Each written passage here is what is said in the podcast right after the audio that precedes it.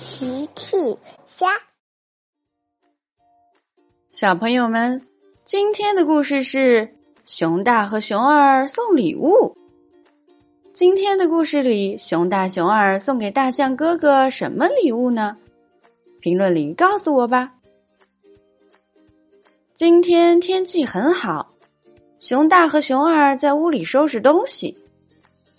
他们的屋里东西可真多呀，看起来乱七八糟。熊二说：“屋里的东西太多了，这可怎么办呢？”熊大、熊二屋里放着很多很多已经不用的东西。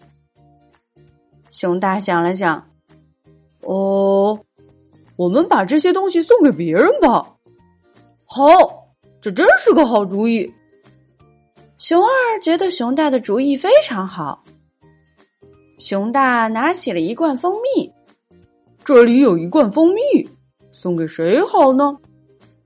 熊二想了想，甜甜最喜欢吃蜂蜜了，我们可以送给甜甜吃。甜甜很喜欢吃蜂蜜。好，熊大表示同意。熊大、熊二继续收拾屋子。熊二找出了一辆玩具车。熊大说：“哇，好炫酷的玩具车！我们可以送给车车。车车最喜欢玩具车了。”熊大觉得这辆玩具车非常适合车车。熊大和熊二继续收拾屋子。他们找来找去，咦，这里还有一个钓鱼竿呢。熊大发现了一个钓鱼竿，熊二看了看，哦，这是我的钓鱼竿，可是我现在不喜欢钓鱼了。熊大想了想，那钓鱼竿送给谁呢？熊大想不出钓鱼竿要送给谁。熊二笑了，我想大象哥哥一定会喜欢这个钓鱼竿的。大象哥哥很喜欢钓鱼，之前我经常和他一起钓鱼。熊大和熊二决定把钓鱼竿送给大象哥哥。熊大、熊二收拾好东西，准备出门送给小镇的居民们。他们来到小兔甜甜家，甜甜正在院子里玩儿。熊大、熊二走过去，甜甜你好。